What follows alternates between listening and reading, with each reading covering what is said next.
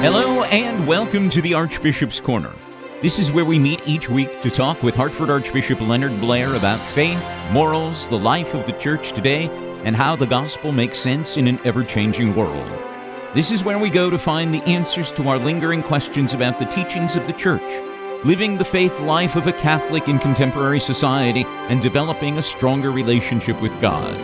I'm Father John Gatzak with many questions that you and I will ask Archbishop Blair as he responds to what matters to you in the Archbishop's Corner.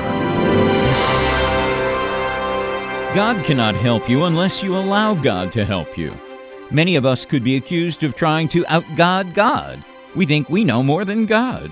We think we can do more than God. We actually believe that what we want and how we want it is better than the way that God can bring it to us. In fact, we get so busy doing what we do the way we do it, there is no opportunity for God to get into our lives at all. God is so merciful. God will not fight you. If God did, you would get beat up badly. Most of us could use a divine butt whipping. Instead, God sits back and waits to be invited into your life. God will let you do whatever you want to do until you realize that God can do it better. If you want to run the show, God will let you. If you want to pull all the strings, that's up to you. If you want to insist that what you are doing is the way it should be done, even when you are not getting anywhere, go right ahead. God will let you run yourself ragged if you choose to do so. Unfortunately, you may not always be aware that you are in God's way. You think you are demonstrating your independence. You think that it's all up to you and that you must do it or it won't get done. God knows better. God knows that God cannot fail. However, God has no need to prove to you what God can do. How do you know when you are in God's way? How do you know when you are running your program rather than allowing God's divine plan to unfold? It's very simple. We're here in the Archbishop's Corner where Hartford Archbishop Leonard Blair is here to help you know when you are in God's way. If you are struggling to make things happen and they are not happening, it's you, not God, running the show. Until today, you may have been directing your own life and attempting to produce your own blessing.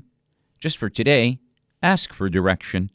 In the Archbishop's Corner, you can open yourself to God's guidance. It's where you can give up your attachments to having things your way and open yourself up to God's way.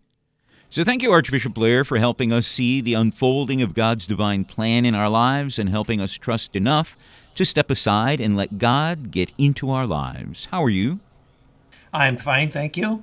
How are your spirits? I uh, talk to a lot of people who are depressed, and this pandemic is weighing so heavy on their shoulders. They're, they're feeling its intensity now more than ever. So, how are you doing?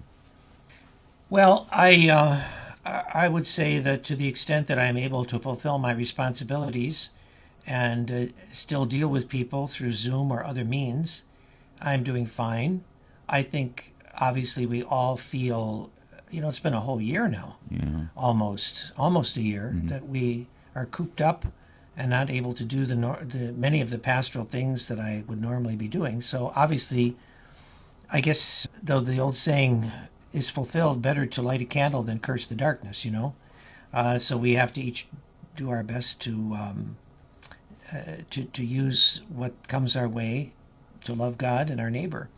And I, you know, uh, Christianity, our faith is about bearing a cross. And uh, I've tried to point out to people, and I mean it very sincerely, that even in the midst of these woes, there have been signs, good signs, and there, good can come out of these situations. There are blessings to be had, uh, and maybe God uh, is using what is uh, a bad thing uh, to teach us good things you know, I wrote that homily for Easter about the old Broadway musical "Stop the World, I Want to Get Off," Yeah. uh, and uh, maybe uh, sometimes the world has kind of stopped for us, at least the world that we were accustomed to, and it's a chance uh, maybe to deepen some things that perhaps we took for granted or, or weren't attentive to. I know even among our priests, you know, some feel that with people not going to mass for over a year, that we're in danger of losing many people from going. Other priests have expressed a very hopeful view that they're convinced that uh, this will be uh, give rise to a, a re-energized, a reawakened faith on the part of a lot of people. I don't know. None of us knows. Right. But we have to put all our confidence and trust in God uh, in the midst of the crosses and sufferings that we have. Well, speaking of Mass attendance, you've just extended the dispensation from the obligation to attend Sunday Mass. When is that dispensation good until at this point? Well, I've extended it through Pentecost Sunday, which is what, May 20, I forget the exact yeah. date. At the end of May. I'm sure that our priests will publish this, uh, and it's on our diocesan website. And who knows? We have to keep playing it by ear, so to speak. Uh, but it is very sad to me that it's this will be an, another Lent, another even Easter, another Pentecost, where we're in the situation.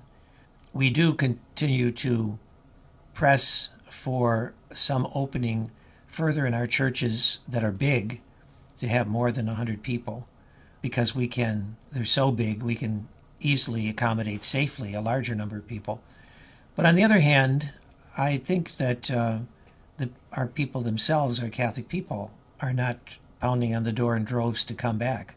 I think uh, many, most people are taking this very seriously, as we should. You know, as we should, and uh, to be safe, they're not, uh, you know, coming to church. And I have dispensed everybody we just have to see how it plays out. Talking about some of the good that has come about, tomorrow is the start of Catholic Schools Week, and the theme this year is Catholic Schools Faith, Excellence, and Service. And throughout the week, schools focus on the value that Catholic education provides to young people and its contributions to our church, our communities, our nation.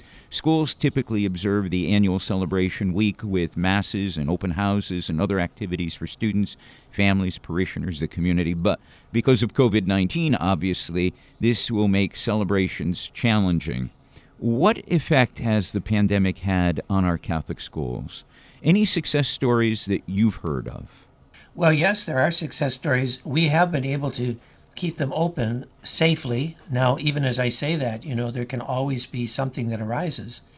But I do think that parents would prefer that their children be able to, to go to school. Yeah. And uh, we in the Archdiocese, our schools have proved to be uh, safe. Uh, again, I fully acknowledge that there have been some hiccups here of, of cases where it have arisen or things could change. But thanks be to God, so far so so good. And I think that's a, a very important uh, thing. Also, you know, we're putting our heart and soul into trying to establish these new academies to, to you know, where parish schools have diminished greatly uh, because of uh, demographics of numbers of children and because of uh, uh the economics. The reality is that we've tried new initiatives and we're really struggling trying to make them work when I say struggling, I mean it takes constant vigilance uh, to provide the background, the, the, the, money, and the and the students that you need to have a school. For Catholic schools this week, as Catholic Schools Week this year, obviously it's a different situation. But I want to commend all of our academies, our, our, our teachers, our school boosters, parents, and pastors, you know, for for uh, doing what they're doing. And on Tuesday, the church celebrates the feast of the presentation of the Lord, which commemorates the presentation of Jesus in the temple and the purification of Mary 40 days after his birth. This day is also known as Candlemas, since the blessing and procession of candles is included in the day's liturgy. Talk to us a minute about the significance of this feast as it relates to the life of Jesus. Well, the child Jesus is presented in the temple, and uh, this brings to mind the image of light. You know, Jesus said, you know, that he is the light of the world. And when the baby Christ is brought into the temple of Israel's faith, the the temple that was established at, at the command of God with the divine presence, the, the pro- prophecies are fulfilled, and, and Christ uh, becomes the living temple, the light. And so one of the ways we kind of celebrate it is the blessing of candles, because candles are lit to give light. Uh, their source of light, nice, beautiful symbol. And uh, of course, the, those blessings can still take place, even though uh, under COVID, uh, you know, we are more restricted in what we do. The following day, however, the church observes the feast of St. Blaise, and we know more about the devotion to St. Blaise than we know about the saint himself. And one of the reasons for St. Blaise's popularity arose from the fact that he was a physician who cured others, even performing miraculous cures. For decades, Catholics here in the United States have sought the annual St. Blaise blessing of the throats. Will this practice take place this year with the restrictions, any restrictions because of the pandemic? Well, the rite uh, for doing that blessing of throats already provides that a general blessing can be conferred uh, on people uh, without, uh, you know, the individual contact. So this would be a case where that would would happen. You know, I think uh, so. Yes, there'll be the blessing, but it won't necessarily be in the form that uh, that we're accustomed to. The priest or deacon simply gives the blessing to everybody by extending hands without the crossed candles. That's the way it can be done. And we do this uh, blessing also on television so that people at home might receive the blessing of the throats as well. Let's now take a look, Archbishop, at happiness in life, and this is where we examine the wisdom of Pope Francis that's drawn from some of his writings. I'll read a short portion of the Holy Father's address, and then we'll ask you to comment with your own thoughts and reflection on what Pope Francis has said. This is taken from Pope Francis's message delivered on May 11th of 2014 and is called Open Your Heart to Noble Ideals. The Pope says, No calling creates itself or lives for itself. No, a calling flows from the heart of God and blossoms in the rich soil of the faithful in the experience of brotherly love. Didn't Jesus say, This is how all men will know that you are my disciples if you have love for one another?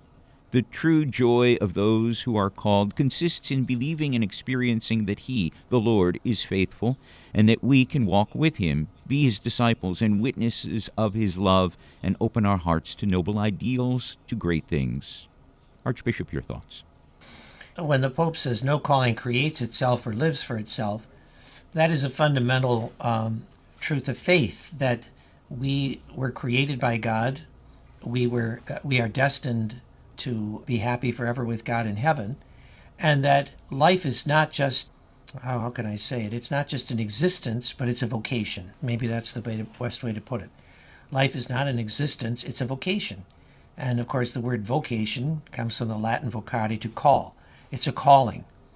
Uh, we often think of uh, priests or religious life as a calling, but uh, marriage is a calling, public service is a calling, being a, a father or mother is a calling. Uh, we all have, these are God given vocations, and therefore, when we apply ourselves to use it uh, to further love for God and neighbor, uh, then we are fulfilling the purpose for which we were created, and we're preparing ourselves to re- receive blessings both in this life and in the world to come. Not without the cross, of course, but uh, that that is uh, how we fulfill our, our life. Uh, you know, Saint uh, John Henry Newman talked about us being this this link in a chain.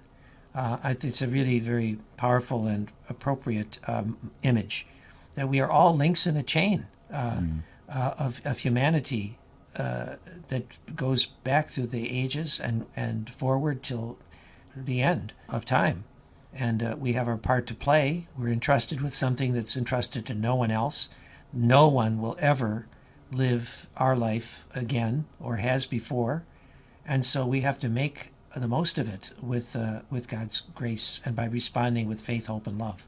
To get back to the idea of calling for a second, rather than be narrow in our definition of calling, we should be very broad and realize that God is involved in so many aspects and facets of our lives and different callings, correct? Well, yes, it's as diverse as there are people and and uh, different things to be done, witnesses to be given, thoughts to be. Th- I sound like the Wizard of Oz. Thought thoughts to be thunk. Uh, uh, I think the straw man said something like that. But uh, the point is that uh, you know we live surrounded by. Uh, well, again, to use Cardinal Newman's image, I'm sure I mentioned it before that only the thinnest of veils separates us from the from unseen eternity. And of course, at the moment of our death, suddenly we pierce that veil, go to the other side, so to speak. But all of that's around us all the time. God is present to us at every moment. Uh, heaven is present to us at every moment. Uh, but we can only perceive that and actually enter it through faith and prayer. Let's take a look now at our gospel reading for today. This gospel on the fourth Sunday in Ordinary Time is from Mark's Gospel. After a dramatic presentation, then we'll talk with you about your thoughts. They went into Capernaum, and immediately on the Sabbath, Jesus entered the synagogue and taught. And they were astonished at his teaching, for he taught them as one who had authority, and not as the scribes.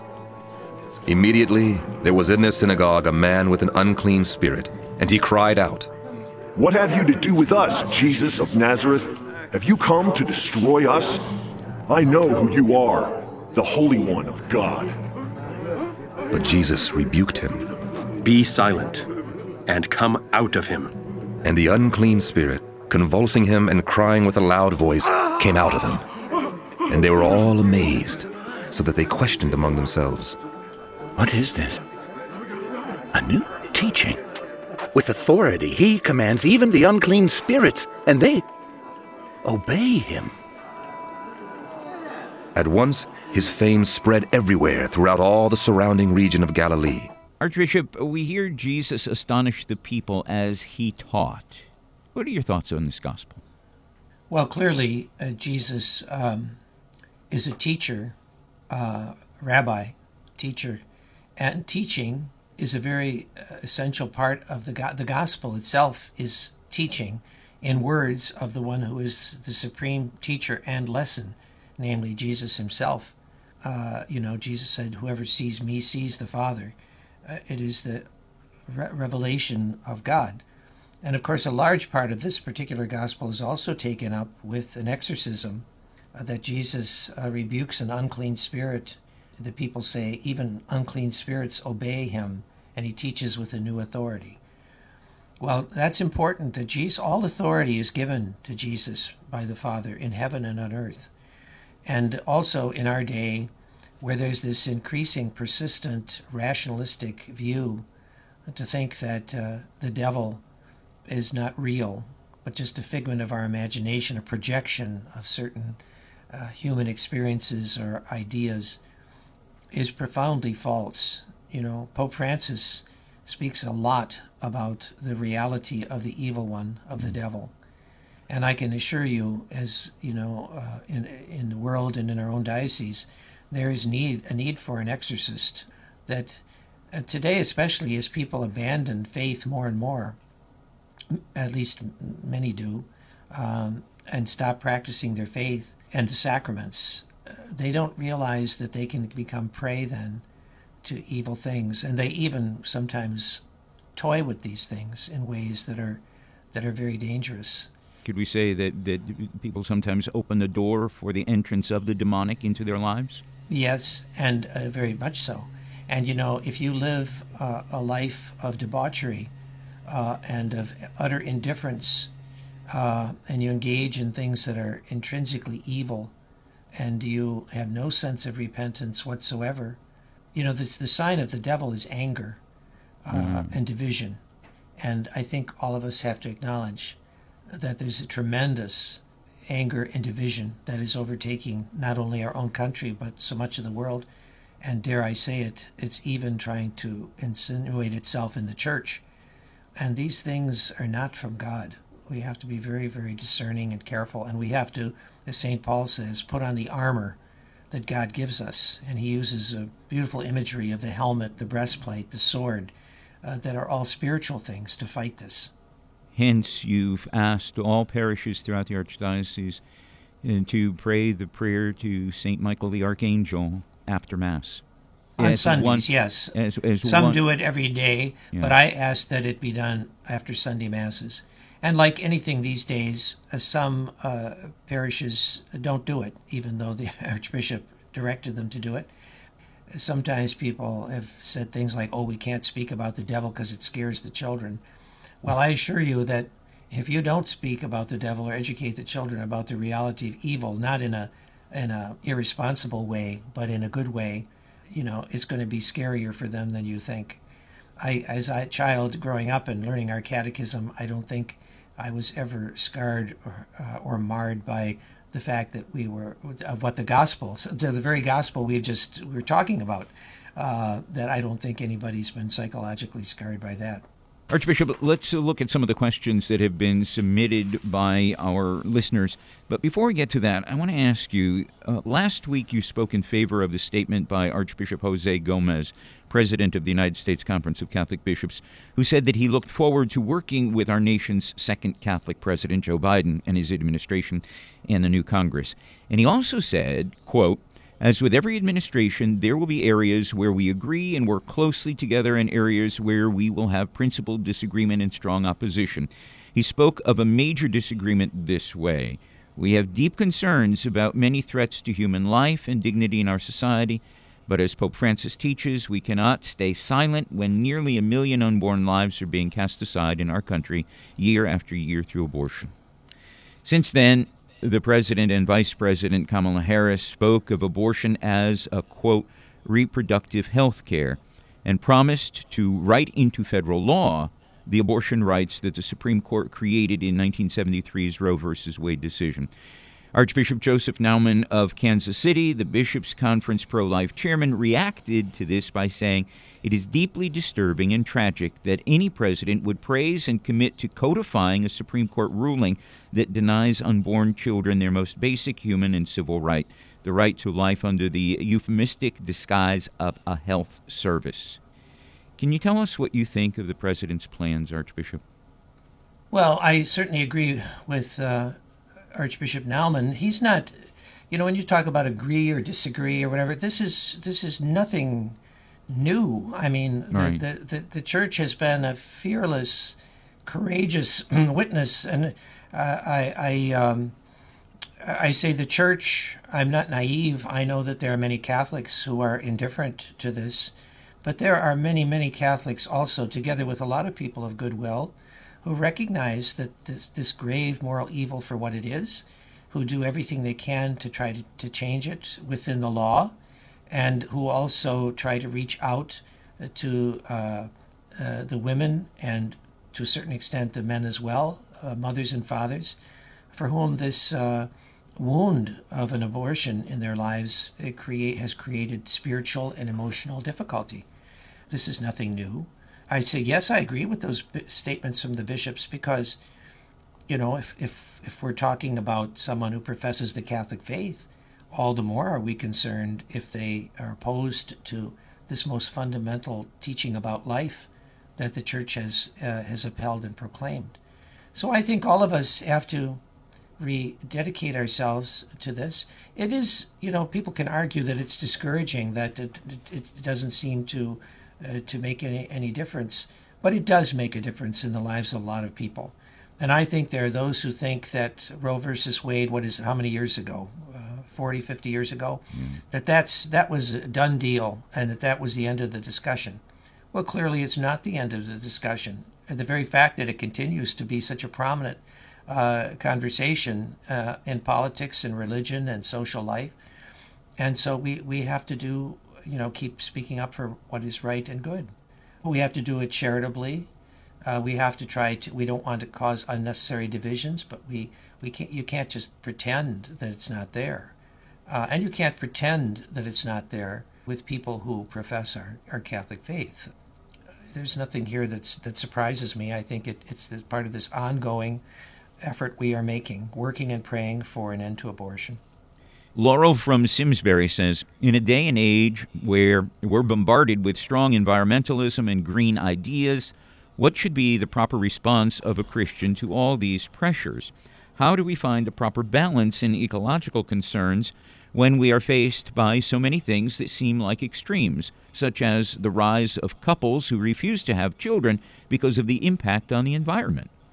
Well, Laurel, it is a, a great uh, challenge. Uh, yes, as Pope Francis has emphasized, and I might add that sometimes people paint a picture as if Pope Francis were the only one, to, or the first one to speak about the environment.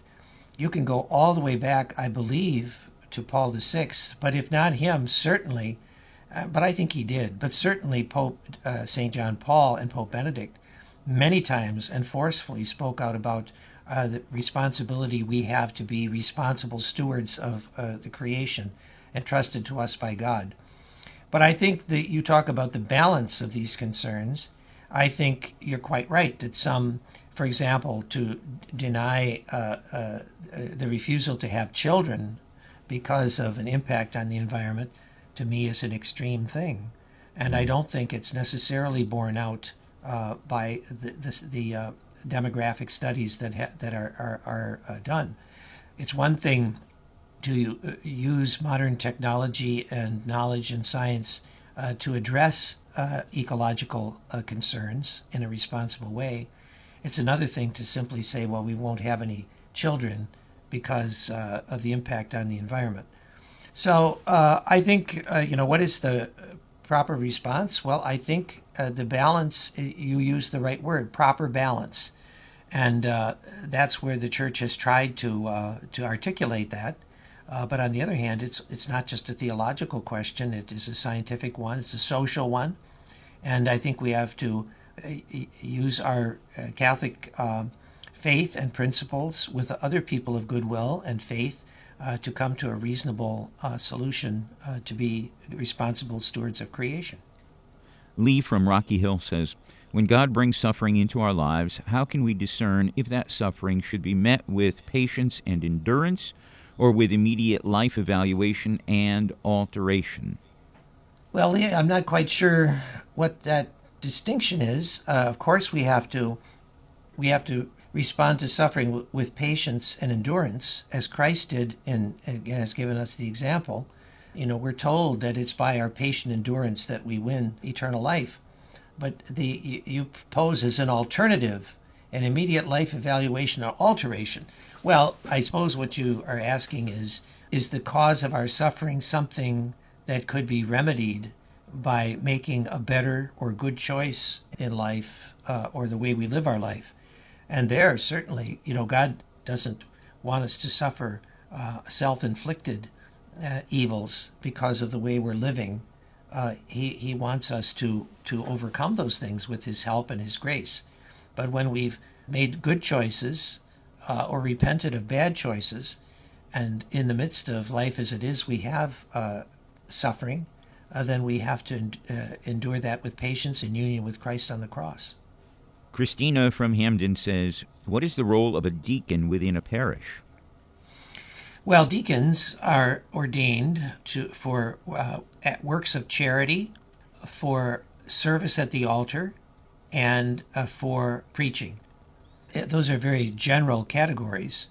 So it, uh, or when I say preaching, I, it really is the service of the Word of God, which is which is really more than just preaching.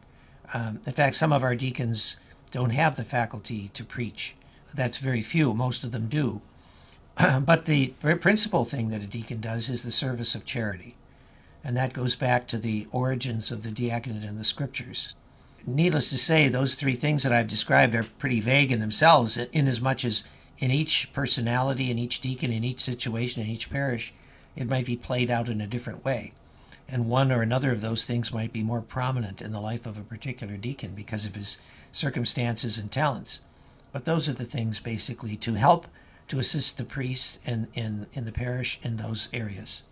Archbishop, we've come to the end of our time together. Can you close our program today with a prayer and a blessing, please? Lord, as we find ourselves in the depths of winter, we also see that the days again are beginning to lengthen as a sign of that great cycle of life that is ours in this life, in this on this planet, as a sign of encouragement to us that when our days sometimes may be dark because of the pandemic or the many social and uh, moral issues that confront us, you are always there as the day star, as the sun that never sets. And so we look to you to help us to be courageous, uh, to be thoughtful, to commit ourselves to the promises of our baptism in the sure conviction that it is by following you and living the gospel that we bring goodness and life not only to ourselves but to our society and our world. We ask you to bless those who are suffering from COVID, for those who have died that they may have eternal rest, and for all those who in any way are afflicted as a consequence. And may Almighty God bless you all in the name of the Father, and of the Son, and of the Holy Spirit. Amen. Archbishop, thank you for inviting us into the Archbishop's Corner. And uh, we look forward to joining you again next Sunday at the same time for another edition of the Archbishop's Corner. Until then, Thank you. stay well. Thank you. You too. Thank you.